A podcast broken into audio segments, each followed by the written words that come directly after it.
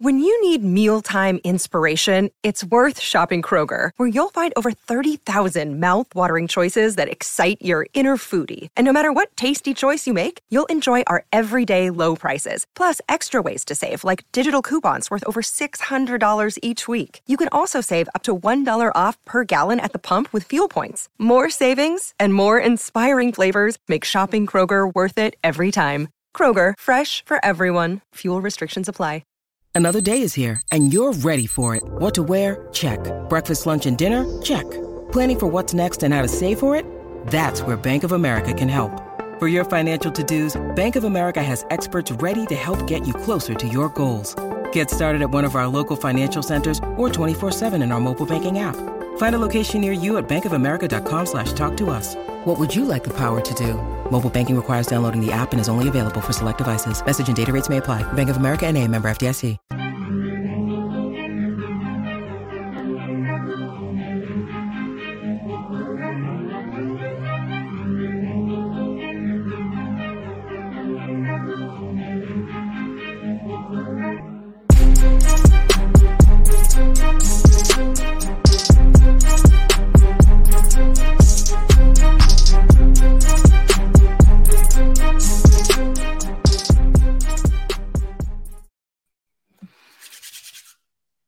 The time we've all been waiting for. Finally, we made it. We made it to the best ball playoffs.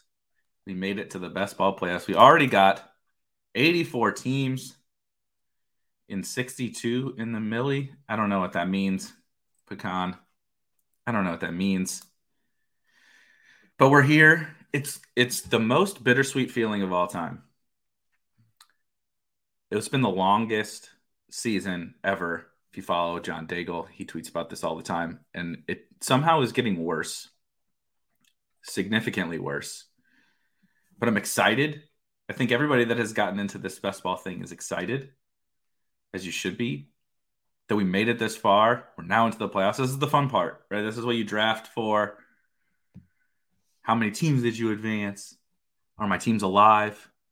How many of your teams that you advance are they like? Do you actually feel good about them? Have a lot, plenty that I don't feel that I don't feel good about.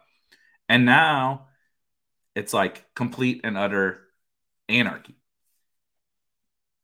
The NFL is is pure chaos right now. I don't even really know what exactly to think. It's it's still so early in the week, and uh, 62. That is that is outrageously good. 62 teams advancing is like unreal. Good luck, sir, and great work. That's amazing. I think I have, I don't remember how many I have. Too many teams. Um, I drafted too many teams. I tried to do a bunch of tabulations and stuff yesterday, kind of in preparation for this. But um, I, th- I feel like the overarching theme I'm interested uh, to, yeah, I mean, what Steven says here is, is, is, is, is everything, right? It is, it's like on one hand, I think as much kind of variance and chaos that happens is is good. Like the whole point of this game, this silly, stupid ass best ball game that we play and we draft. You know, I draft. It's it's December, and I have teams that are advancing now that I drafted in May. People drafted before me in April right? We play the and, and we're not going to know the answer still for another three weeks, right? We're not going to know the answer for like seven months after you drafted these teams. We're like, that's insane, first of all, when you think about it. But we do that because actually of this chaos and this variance, right? And so, on one hand, I think I don't want to say this is good. Obviously, I don't want people getting COVID, whatever. We don't need to we don't need to do the the the medical hour. But on one hand, as much like if ratchet up the variance is good. And I think people struggle with that. I think people struggle with the fact that this game is complete and utter chaos. And that's why we talk about structure. That's why we talk about all these strategies, right?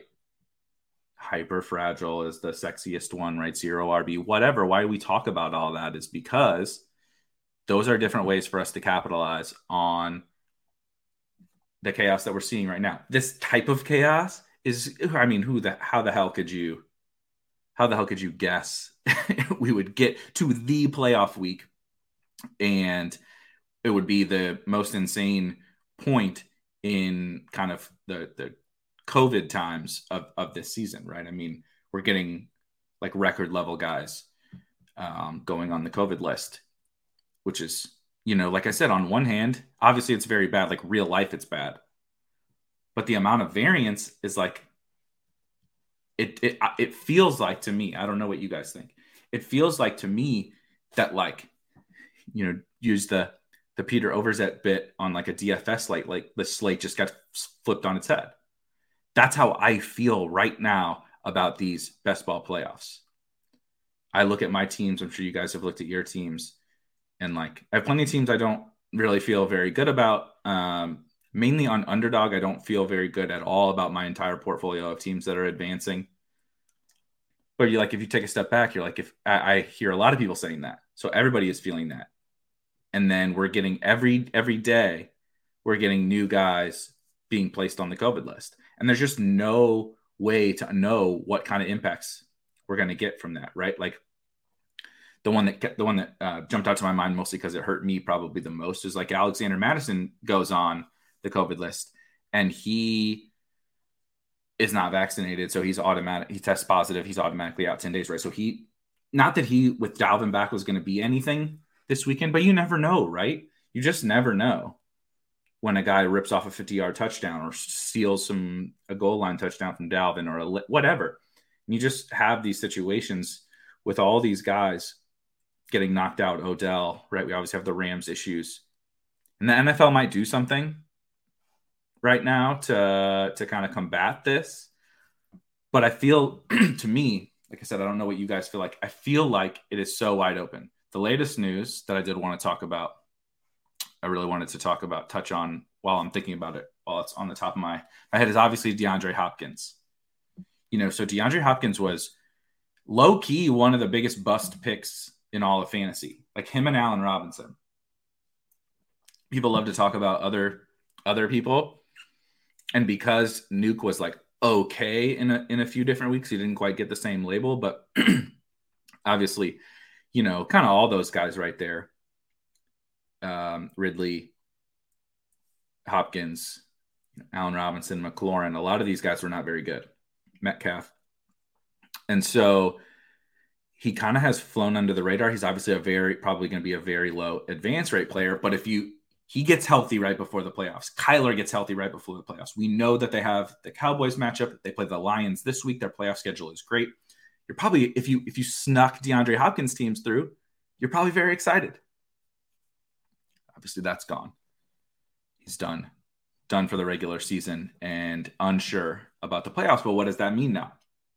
If you have any combinations almost of any of the other, I, I think that there's just a tri- triple trickle down, excuse me, effect across the entire Cardinals roster, mainly the wide receivers, of course.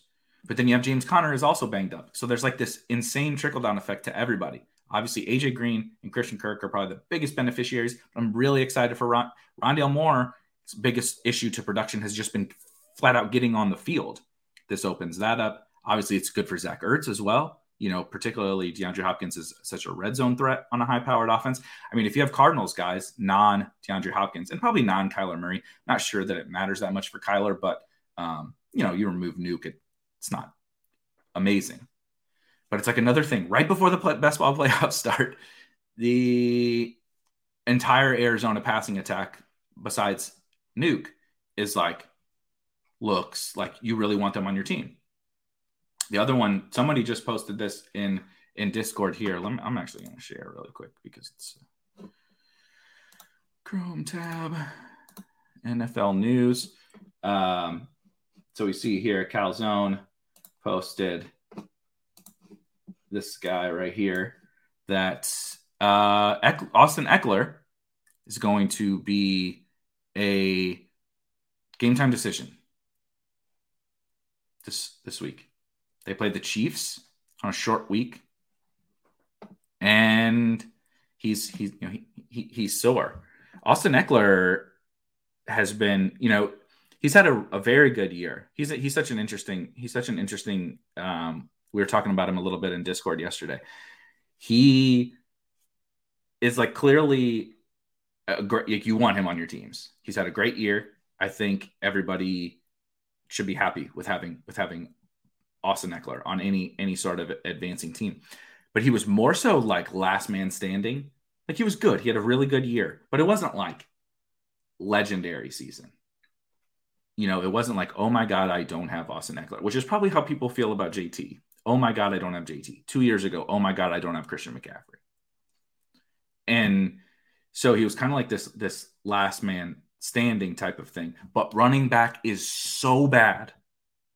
Like running back is so bad that he was a pretty big edge. And now you have one of the few big edges at running back in a good matchup in a high scoring game. Uh, spoiler alert, of which there are almost none this week.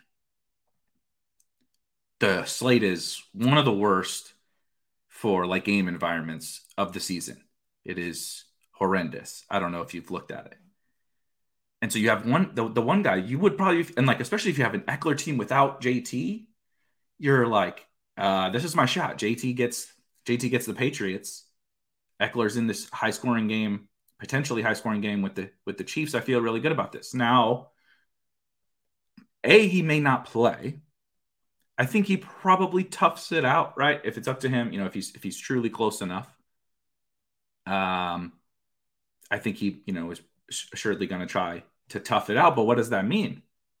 Is he going to cede some snaps? And now he's also maybe not as you know. It's a it's it, this it this is anarchy, man.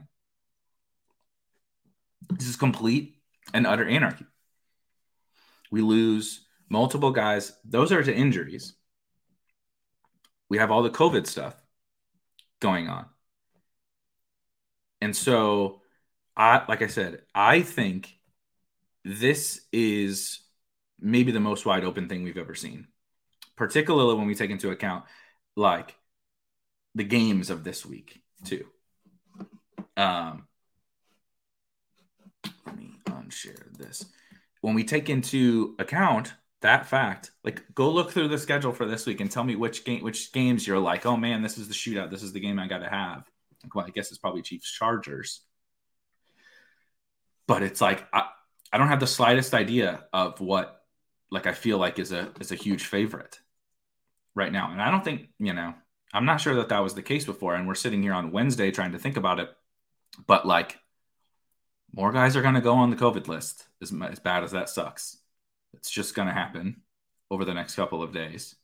And then we're not like we're not even getting to talk about injuries because of all the COVID stuff. It's like the injury we all like this week or this week, this year has been so batshit insane for injuries. We come Friday is like chaos every week. Every week Friday is like so and so's out. You know, DeAndre Swift is out.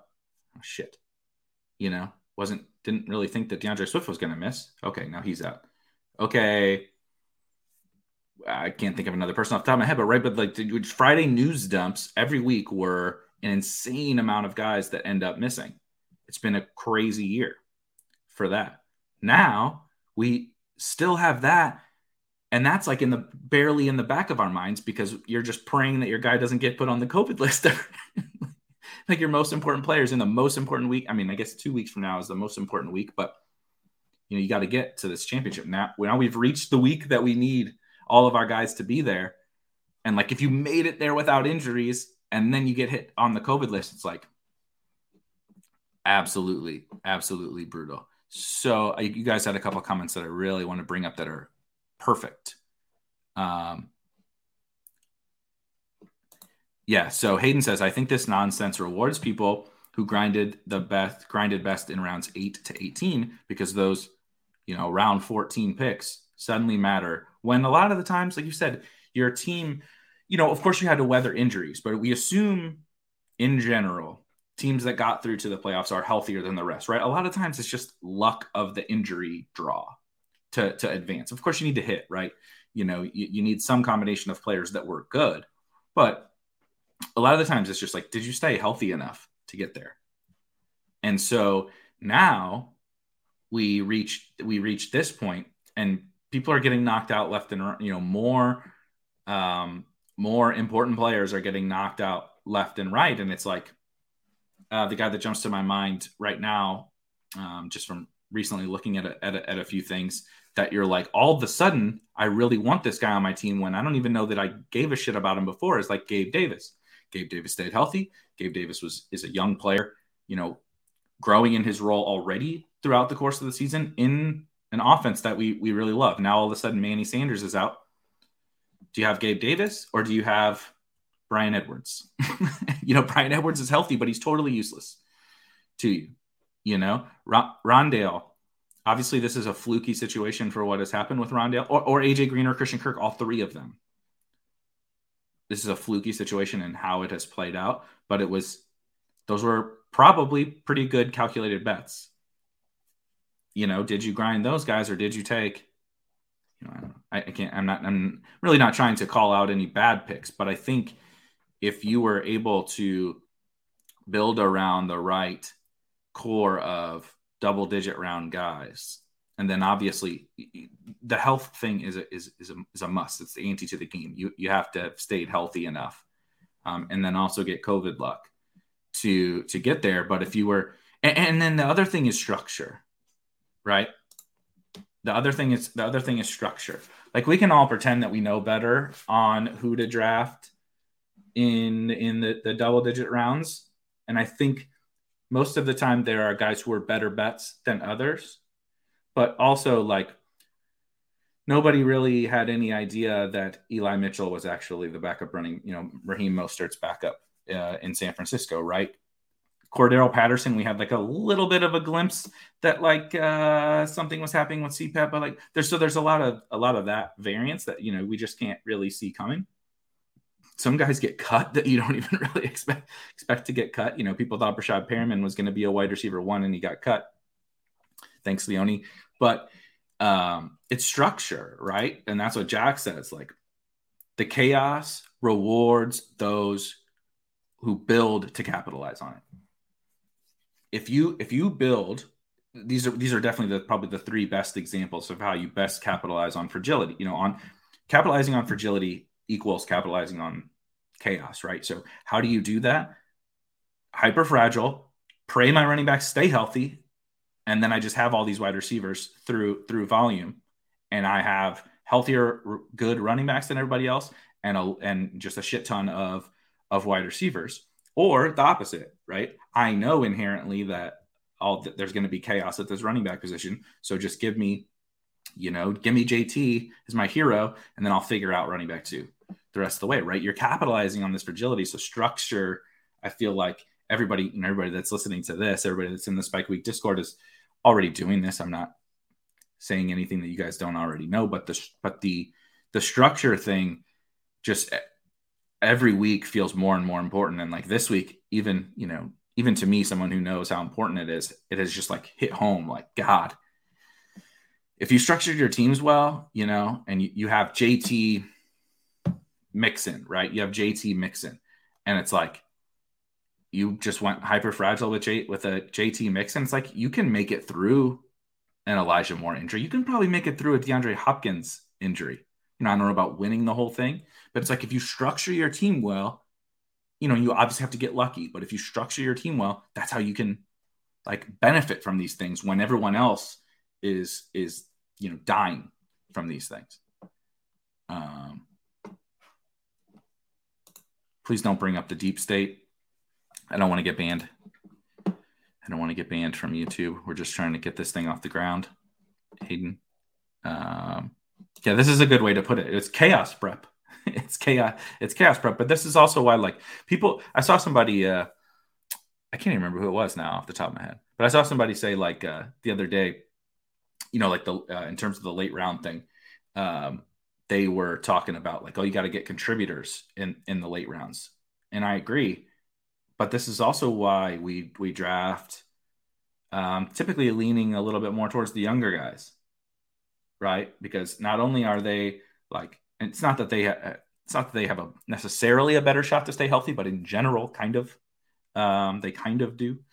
Um, and then they're ascending and, and, and they're at their peak in this playoff time that we're at right now, right?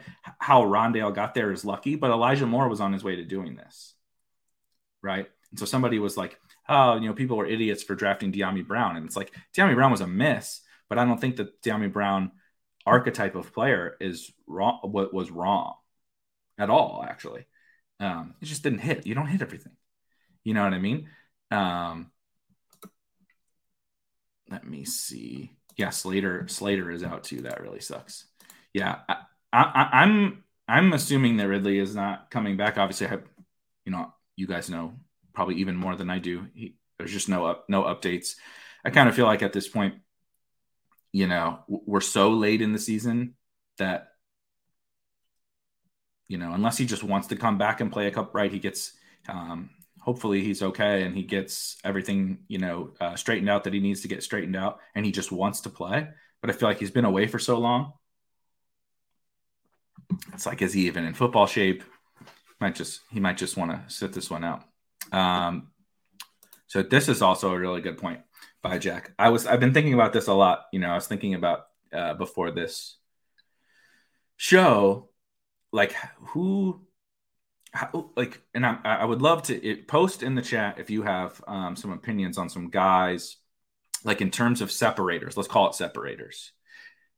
And I don't just mean low owned guys or whatever, but guys that you think are probably the biggest advantages heading into this? Who who are the biggest advantages? And like the easy answer everyone is always going to say is like, okay, Kupp, JT, Lenny, Fournette, right? And I I don't disagree with those, but I think Kupp, given everything going on, and the fact that Kupp was you know more of a third, fourth, and sometimes fifth, sixth, super early in drafts, a little bit later pick.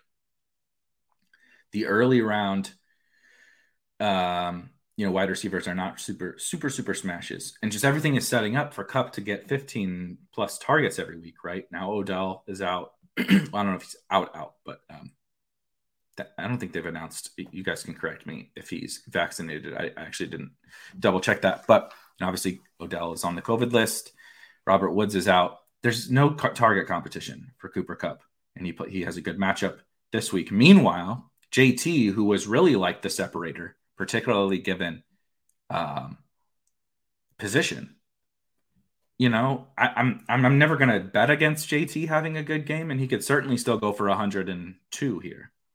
But this is the toughest matchup JT has had, outside of I, I guess the Bucks, and honestly, he he almost got a little lucky to backdoor a good Bucks game. But Kupp would be the guy where I feel like running back with all the chaos might just be super low scoring in general, and it's been low scoring anyway. But it might just be super low scoring to where you need to smash those wide receivers. And if Kupp is just putting up 20 plus points every single week, and we know he's, you know, he's obviously going to be popular. And you can hit some other wide receivers that do that for this next these next next three weeks.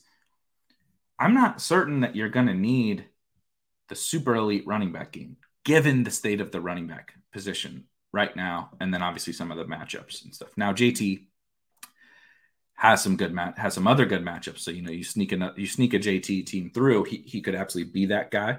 But I feel like Kupp is is the guy that I keep coming back to as like man teams that uh, teams that I have that don't have Kupp, I do feel a lot more behind than teams that have JT, which I'm not sure that I would have said that um, a few a few weeks ago. Rams Seahawks is a real that's a really interesting one for DFS as well this week. But uh that game could be the game that you have to have. I think Chiefs Chargers is the favorite to be the game. Like if you don't have exposure to that game, you know, I'm certain people in your, you know, in your advancing pool, your little advancing league or whatever, are probably to have some Rams and Seahawks given how popular Kupp is. You know, Stafford's had a good year. Lockett's actually had a, a, a pretty good year. I have a pretty strong clip of Lockett advancing. Um, I think, you know, or I, I guess, you know, I got, got ahead of myself. like Chiefs Chargers, right? You know, Mike Williams, obviously Tyreek Kelce, CEH Darrel Williams, and then Ekeler has been great. Keenan has been fine. Herbert has been awesome. And so some combination of those guys, you know, if that game really blows up, I, I think you would love to have that game. And I think Rams Seahawks might be the second one that you would you would love to have. Packers, Ravens um, might have been there, but I don't know. We'll see about with uh, Tyler Huntley. Um, let's see. Oh God, yeah. I'll never. I'm. I. I am. I am more than happy to hold every L that I should ever have taken in anything, any sort of gambling venture. I will never ever hold the Darrynton Evans L. It happened. The dream fucking scenario happened. Everyone said Derrick Henry can't get hurt. and everyone said, like, oh, if Derrick Henry gets hurt, like, oh, are these backups are really even worth it? They they they brought Dontrell Hilliard off the street and D'Onta Foreman off the street, and they both ran for 200 or they both ran for 100 yards and a touchdown in the same game. Darrynton would have been a smash. Darrynton would have been a smash. This bit is too good, though, by the way. This is kind of funny. I know no one cares about this, and I'm certainly not expecting. No one besides me cares about this, and I'm certainly not expecting a uh, any real good performances from Sam Darnold, even if he does come back. But um, he did get activated. I, I think it's interesting for a couple different reasons. He was horrible. He's bad. He's terrible real real life quarterback. They were still somehow better throwing the ball, even with him.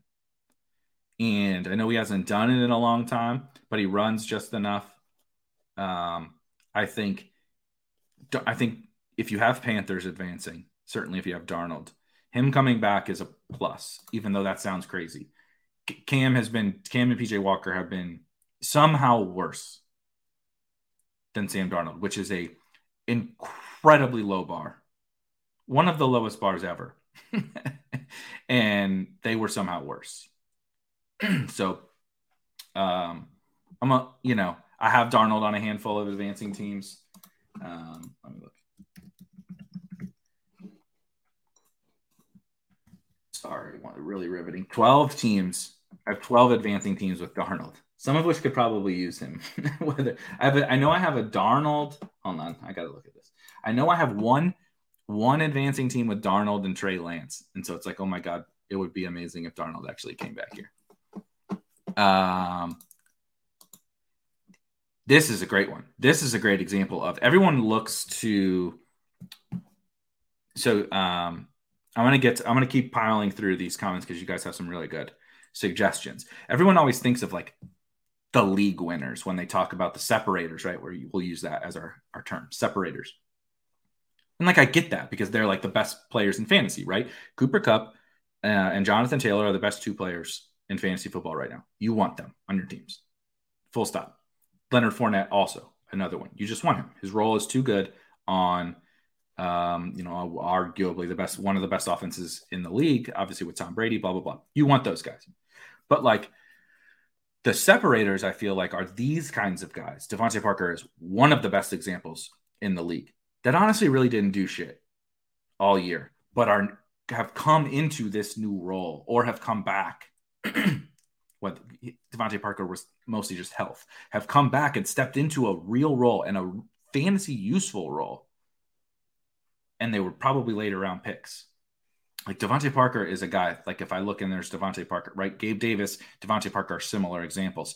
If I have them on teams, like I'm excited, especially because the Dolphins play the Jets this week. And it's like, man, you know, 11th round or whatever, DeVante Parker comes in, go, you know, five for 80 and one against the Jets, like that can be huge on also what might be a low scoring week.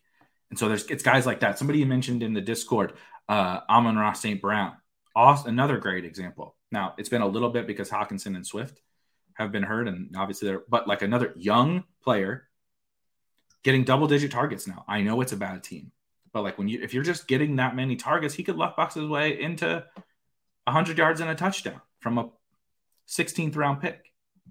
You know, so those kinds of guys I think are the ones that are the most interesting. Everybody knows Cooper Kupp is really good. Everybody knows Jonathan Taylor is really good. And I'm certainly not, you know, hopeful for teams that like don't have Cooper Kupp.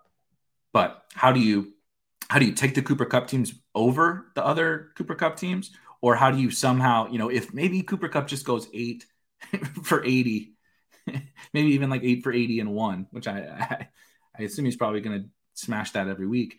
But if he just so happens to, uh, uh, Siri just my, my Siri uh, on my computer just started recording what I was saying about Cooper Kupp. Um, but how do you, you know, how do, how do we win these things? And it's it's DeVante Parker, it's Gabriel Davis, it's Amon-Ra St. Brown.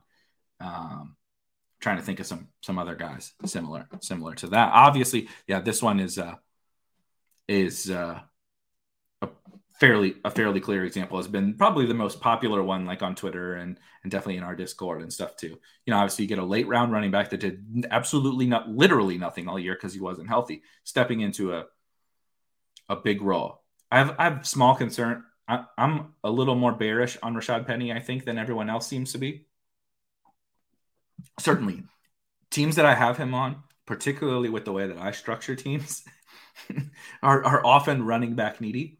I got him through on a few, a, a, few, not a lot. I'm a little bit lower than a lot of other people here, but uh, I got a few, and he's needed. so, like, I'm bullish on that aspect, but he's still not going to be a workhorse. They're still going to play those other backs, and he did score a touchdown two weeks ago, right? Yeah, but they still can't really run the ball. And he happened to pop off for a big game against Houston. And one of them was a super late, like what, almost 50 yard rushing touchdown. In a timeshare, as we get into tougher matchups, um, I think you know it's a lot. It's going to be a lot thinner draw for for Rashad Penny to be useful but just having a back with a pulse that has a real role and has a chance to score, we're seeing how important that is. We're seeing how important that is right now. Oh my God, this, what you guys are saying right here, this is my favorite. I posted this on Twitter earlier today.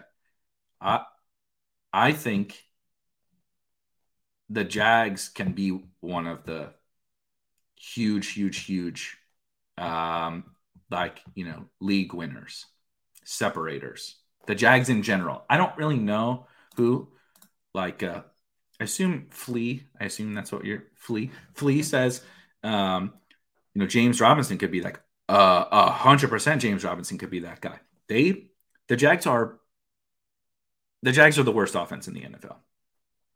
I'm not, I'm not even sure it's close. The Texans are better, but they now play. They, they have been truly horrid all year. I mean, an absolute abomination all season. An embarrassment to football is frankly what the Jaguars are.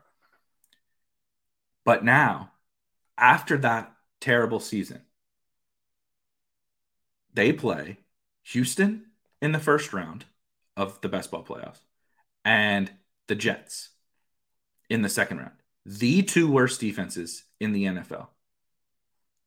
I believe, and I, th- I'm I'm certain the moment I put this on record that they were going to pr- they're they're going to prove me wrong with their true incompetence. But I believe that even they can put up points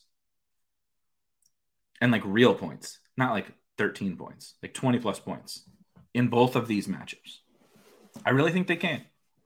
and so and like they were all cheap. All the Jags were cheap, and they're and they were so freaking bad that if you got Marvin Jones through, you got James Robinson through, you got Viska through, you got Trevor. I mean, shit, Trevor Lawrence could have.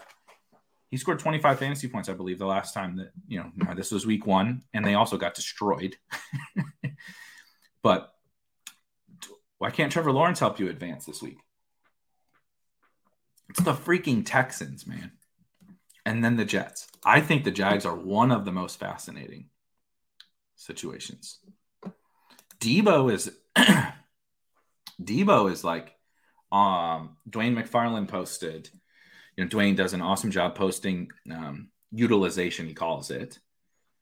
I like to use him for um, you know, just kind of I just read the stuff that he posts on Twitter because it's really good to help you keep up with kind of like how players are being used to used in in in what roles. You know, not because it's not just like oh snap percentages or routes or whatever. He's posting uh, in depth data on how players are being used, and he talked about Deebo, and like it's really true. I mean, they're not throwing Deebo the ball anymore, and it, it could be you know two weeks what a couple weeks ago um, he smashed just as a running back, right? That was the Jags game, I think, and they didn't need to throw. Um, you know, but the last few weeks, he's been a glorified running back, like not really getting targets. So that can flip at any moment. And I have a Deebo as one of my most important players. So I'm certainly hoping that he does. But like we started the season when he was obviously not being used as a running back, and he was one of the greatest you know, market share receivers in the NFL. And that is has that, that has completely gone. Obviously, Kittle has emerged, but um, I, am hoping for a little bit more juice from Deebo in the passing game. Odell, I, Odell needs to play this week. You know what I mean? Odell needs to play this week, which I don't. Again, I don't know if that's uh, true, but he's a he's an awesome one. Man, he looks good he looked good on, on Monday night, and obviously all the opportunity in the world is there for him in that offense because Van is Van is just not capable of um, being a huge volume hog. And you know, Kupp is, but there are still more. There's still more volume to go around, and I think Odell's proven he can still play. So, yeah, these ones are good ones. I think I'm also a little more bearish on Sony. Everybody seems to think Sony's just going to like take over this role, and I don't really see it. Um, you know, now if Henderson doesn't come back, then yeah, of course I would love Sony, but uh, I I would bet against Sony kind of taking over the role. But certainly, I would love to have Sony on teams compared to a lot of other compared to a lot of other running backs. And then yeah, same thing like CPAT. These guys just weren't even getting taken, and it's like if you have them and they can can put up a big performance and you, you just know like they're like like CPAT mainly is like one of the league winners. And he's on so few teams that you just know getting them through you know Eli Mitchell the same thing. Uh, uh like if you get those teams through like what an edge man. What a massive edge. And so that is something I think I've learned for next year is these you know we're, we're taking shots on all these bums in the last round or whatever. I was all I was already taking the shots on the guys that I thought had upside, but being able to find the upside guys like that. And now next year it won't happen, right? There won't be a CPAT and there won't be an Eli Mitchell last year. They were pretty freaking rare uh, circumstances. But I want to, I do think that's a lesson learned into at least exploring guys that maybe aren't even being drafted. And da- you don't have to have 15% of these guys, but you can get two, 3% of all these bums at the back end of, of, of drafts. And, and we see the edge in, in like a Cordero Patterson. See, I, I struggle with Gallup. Harbs, I'm interested in, in you and everybody's take on Gallup. I drafted a lot of Gallup. I don't think I got a ton of Gallup through to to the playoffs again. I can look that up real quick. Um, Oops. Um, let's, let's see here. Oh, on DraftKings, I have a shitload of Gallup. I don't have a ton on Underdog. Uh, 18 DraftKings teams I got through have Gallup. So I am hoping that you are correct in this, in him being a, a separator. He certainly can. Anyone on that offense can. I, I I just have really struggled to see it, man, with the Cowboys. And now last week was a little bit of a fluky game in how it played out. Obviously, the defense totally dominating the defense scoring. It's a mess. It's a total mess. But they have not been what I have been, what I have, you know, hoped for. And now I need them to be. The Dallas passing game was a big, big part of my strategy this year. But I, it's tough for me to see Gallup doing the six for 120 and two in a week, given how everything's going right now. I could certainly be wrong, and I'm hoping that I'm hoping that I'm wrong based on what I just looked at. This is an awesome example.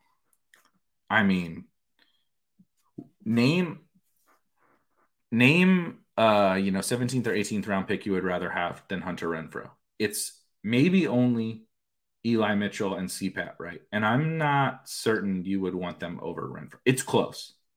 Obviously, it's dependent upon structure. If you have JT and Ekeler, you want Renfrow. but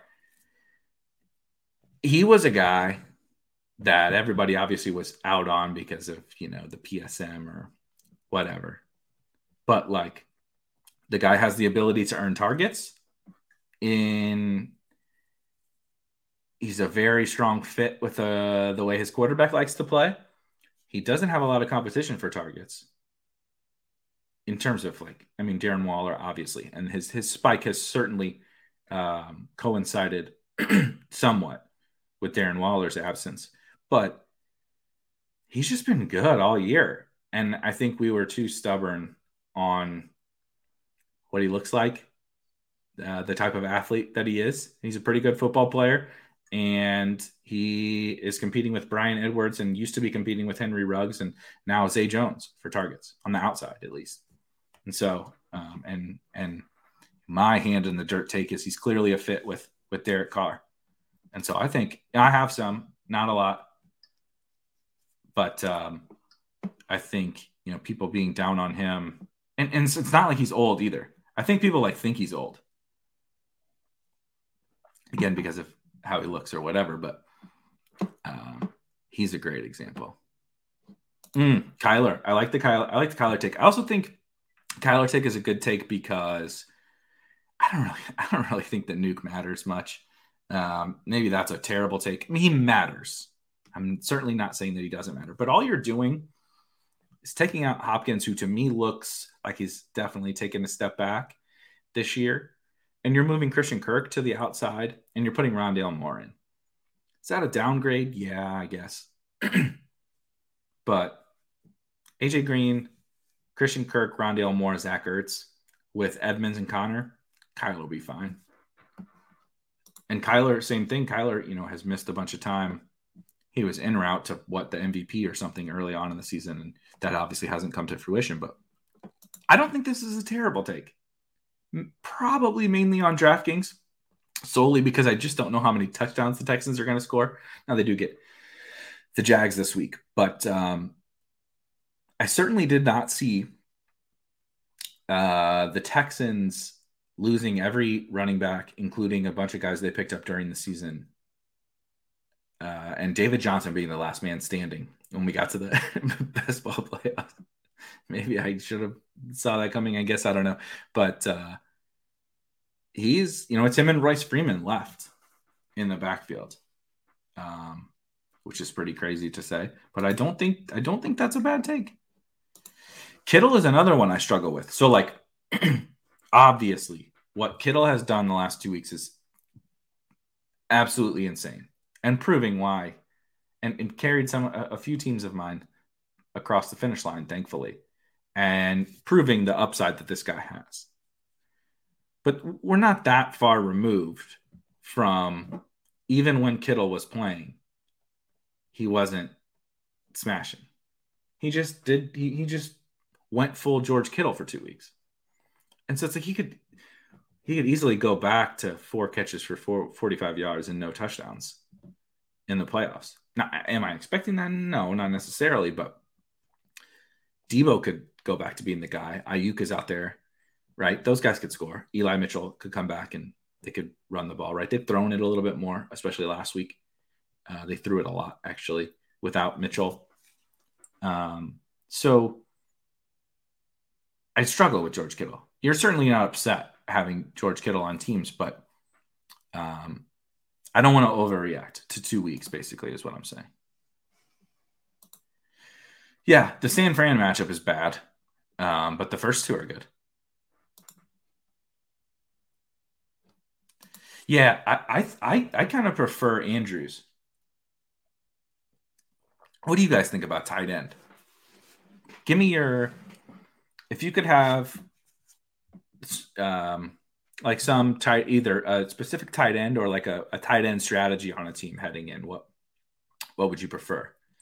I kind of think it's Andrews because um, obviously Lamar being out sucks, but I think I think Huntley showed last week good enough to keep Andrews relevant, and they cannot score without throwing. They're a passing team, maybe a bad one, but they're a passing team, and it he and he's the one He's he's the first option.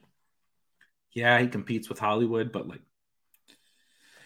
he's the he he's the number one player on their offense. Mark Andrews is on Baltimore with a bad defense that's going to give up a lot of points, and so he's.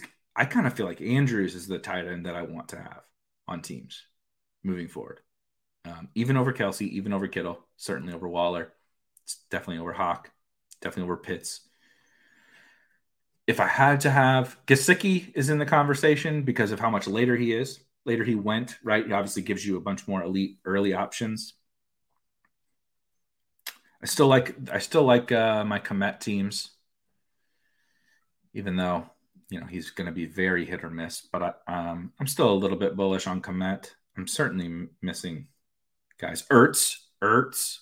I would really like Ertz on teams right now.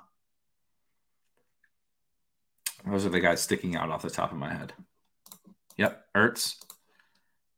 Um, he's close to mine.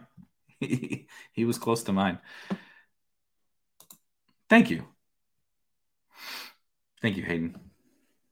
I earned them. I earned I earned every one of those. Paul, please. We need it. We need it. Oh my God. I will not quit. I'll do the I'll take your job, Hayden, if this wins, because I have this stack everywhere. I'll give up playing because I'll win the million and I'll just that'll be it. I'll retire and I'll come work with Josh. And you can go do something else. You can go do basketball. You and Wob can go uh, do do basketball. I will uh, I will be very happy Robby is a very important player for me, and so is Darnold. Um, love me some Marvin. Love, love, love. Which is sickening for me to say, kind of out, out loud. Um, but I think, man, these next two weeks set up really good for Marvin. really good for Marvin. Kamara is a good one. This week will be tough for Kamara. We'll really see um, if Taysom can Taysom can be good enough throwing to him because you know nobody runs on the Bucs. I don't think Kamara is necessarily going to be able to run on the Bucs, so he has to get the passing work, and um, I think he will. But we'll see how effective he can be with Taysom. This is a great litmus test for Kamara down the stretch. But I'm also I got some Kamara going forward. I'm excited about that too. I agree. Ooh, really good call. Nico, the Texans are a fun example because they've gone full youth finally. Nico had 10 targets. Now they threw it 40 something times, but uh, Nico was a full time player and got 10 targets last week. So I'm excited. If you have, if you have Nico Collins, uh, probably a little bit more on DraftKings, but on underdog too. I think um, I think you're excited about Nico. You know, w- with a full time role and a, a lot of targets, I think you can you can get a, a Nico spike or two down the stretch, which would be sweet. This week is the best candidate for it uh, against the Jags, but I would be I would be excited about Nico. I think. Stop, stop it. Um, CH is that Clyde Edwards Helaire? Who, what's CH three? CEH. Anyway, CEH and Kelce. Yeah, Chiefs the crazy the Chiefs got to be fairly higher, like somewhat high up on the list, right? They have really underperformed, like totally. I mean, Kelce isn't even the tight end one anymore. Andrews is, and the Chiefs have obviously CEH has been a bust, but like they're healthy now. We get some good matchups down the stretch, some games where they might get pushed this you might finally see the Kelce explosion. You might finally see CEH put up some big games. And they're advance rates are going to be much lower than we probably expected to start to start the year because they haven't been very good. Oh my God, yes. I, I don't know why I didn't think about that when you uh, guys talked about Kamara and Taysom absolutely could be one. Absolutely. How many how many teams can manufacture a late round quarterback with his upside? Because quarterback's bad this year. Really bad. Like across the across the board, it's bad. That's why we're talking about Kyler and stuff. Because Josh Allen hasn't lived like Brady has been good. Stafford has been pretty good. Herbert has been pretty good. Dak hasn't been very good. Lamar has been shitty, and now he's hurt. Kyler has been hurt, but now he's back at least. He said Allen has underperformed. Mahomes has certainly not paid off his his cost. All the rookies have sucked. Fitz is hurt. Darnold is hurt. Daniel Jones is hurt. Derek Carr's dust because their offense is dust. Like quarterback is bad. Quarterback is really bad. Tua is good. Uh, Tua looks good which is sad because Tua isn't like some crazy upside option. Tua is just providing a floor. But Taysom, if you took the dive on Taysom late, it's like, oh man, you actually have an upside super late round quarterback that can give you an, a loaded roster around him. He absolutely could be. Yes, I also want Hendo back. He is like top five for me and most important players in the playoffs. Def, definitely. I just don't even know what's good for the Cowboys anymore. Oh, I like this one because Carter should be back this week. Um, you know, we'll see what the Jets do do down the stretch. But Carter was, you know, trending towards a borderline league winner, and then obviously got hurt, and uh, the Jets are somehow worse with Zach Wilson. Good lord, he is bad. Yep, definitely Kendrick Bourne, great late round pick.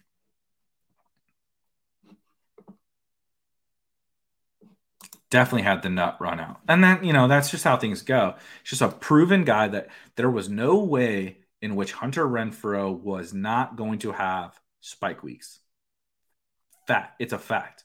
Because if they get into a negative game script, you knew obviously the Ruggs and Waller thing has made Renfrow a stone smash. But even if those things did not happen, it was a proven lock that Hunter Renfrow was going to have good games this year. He it, it it's not really debatable. It's how many and like how much upside does he really have? But like, how is he different than other guys we were taking bets on later? Like, if you get the nut run out, you can be a smash when you're in this this role and this this type of player that Hunter Renfrow is. It's just you know we get a lot of things wrong. Love Tee. Love Tee. Uh, I think I said in Discord yesterday, recently. Um, I think the Bengals in general. I'm glad you posted Tee, but the Bengals in general. I think it's it's probably not Boyd, but Tee, Chase, and Mixon. I think their offense is so concentrated between four guys that I think, like, if it were up to me, I would probably have a Bengal on every best ball team that was advancing because I think even if they don't score a bunch, it's just so concentrated between guys that like it's like a lock. One of Chase and Higgins are going to have a good game every single week, sometimes two, and or Mixon. So definitely agree. Def a hundred percent. Couldn't agree more with that.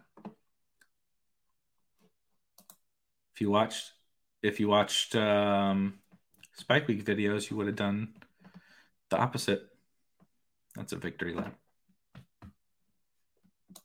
Got one thing right out of a hundred. Gronk is a great one. Yeah, Gronk is right up there with tight ends, hundred percent.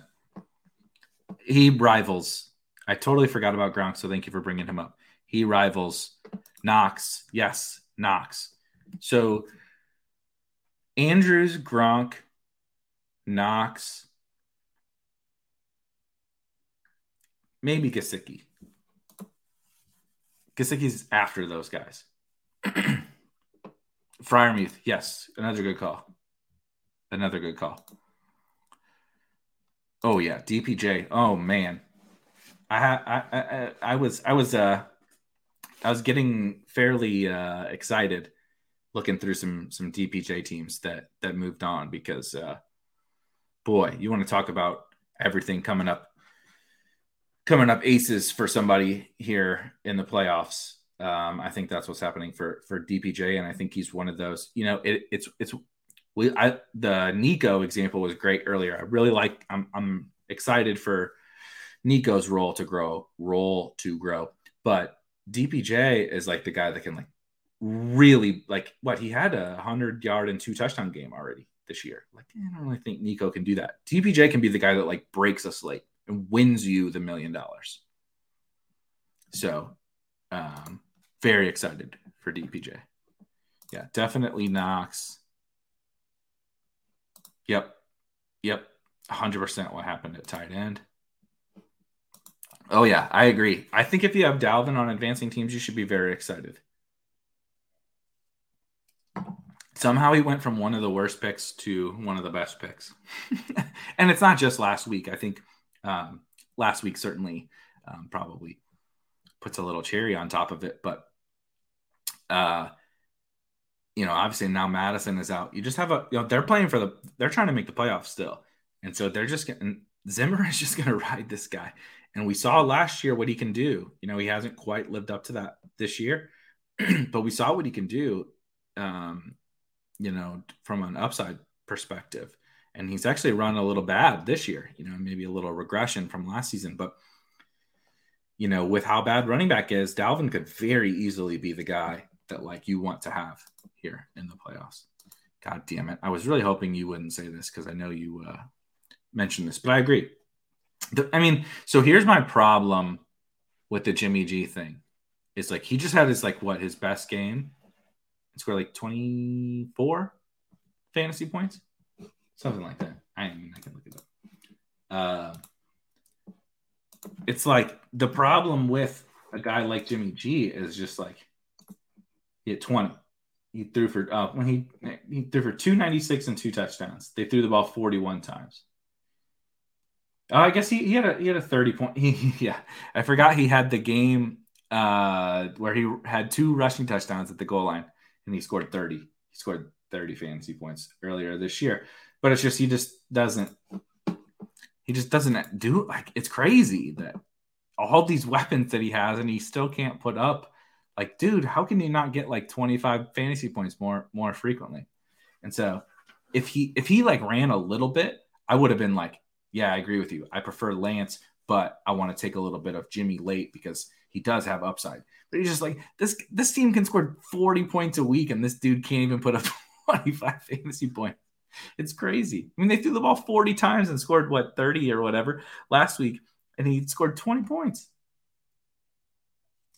He's throwing checkdowns to George Kittle and Deebo, and they're and they're breaking fifty-yard touchdowns, and the guy can't even score any fantasy points. He's so bad man, I mean, I have a lot of Pitts, advancing and harbs. Um, so I'm I'm hopeful, but uh, I don't feel really good about it, honestly. so maybe a little bit of of uh, it's worn me down. The Pitts thing has worn me down. Like I got really excited after whatever it was when they went to London. You know, he started off on a hot stretch and, and really got going. But dude, the lack of touchdowns is just it's painful. It's painful when a very important player for you just never gets any work, never get never gets to score any touchdowns. It's, it's painful. So it's hard to be it's hard to be too bullish. You know what I mean? But he has it clearly has the clearly has the ability and the role and I mean this this scenario for Kyle Pitts is like what more can you ask for? People were hating on like this rookie tight end thing. Like me liking him in the fifth round ended up being wrong, but the people, the reason for people hating him in the fifth round, and like, I think Reeves, uh, Rich Rich Hribar said it the other day. He's like, everybody was right about Kyle Pitts. It's like you were wrong for taking him in the fifth round, and you were wrong for your reasons not to take him in the fifth round. It's just one of the. That's just how it goes. He's interesting. I'm not upset Jerry Jeudy is on teams. They need to be pushed uh, to throw the ball a little bit more because he's the the the market share has been great for Jerry Jeudy since he's come back with Teddy, but uh, they need they need to be pushed a little bit more. The offense revolves around Javonte and Melvin right now, and um, the defense is playing well, so they need they need to be pushed for Jeudy to like really be a smash. But the the market share is nice for Jerry Jeudy. All right. I think we we hit an hour. Damn, that flew by. Um hold on, I'll hit this check. Stafford Kupp, yeah, yeah, yep, yep. Looks like a pretty similar list to mine. Looks like a pretty similar list to mine. All right, guys. So, plan of attack moving forward. Uh, tomorrow, I'm going to do a uh, gauntlet, a gauntlet draft stream tomorrow afternoon. Um, then I'm going to be gone for this weekend, and next week we're gonna keep we're gonna keep plowing through playoff draft. Like I like talking about this shit. I don't know if you guys like talking about it, and uh, we'll keep kind of sweating these playoff weeks together. Um, do some streams talking about where you know everything stands. You guys can share you know next week will be really fun right? You guys can share some advancing teams we can really start to dive into. Okay we're getting really close to the end to the end of this thing. Um, if you have not if you have not joined the spike week discord go to spikeweek.com in the top right there's a link to the discord it is 100% free and the conversation is right now it's around it is 24 7 around the clock awesome, fun discussion around best ball. We will all be sweating our contests together as we close out this best ball regular season. And like I said, tomorrow I will catch you guys. We're going to start to dive real, real deep into these playoff best ball contests. But for me and for my dogs, as always, who didn't, this is the first? Is this the first show they didn't like in the history of Spike Week that they didn't go crazy and bark? I think I think so. Give it a thumbs up. I will catch you guys tomorrow. See ya. Peace.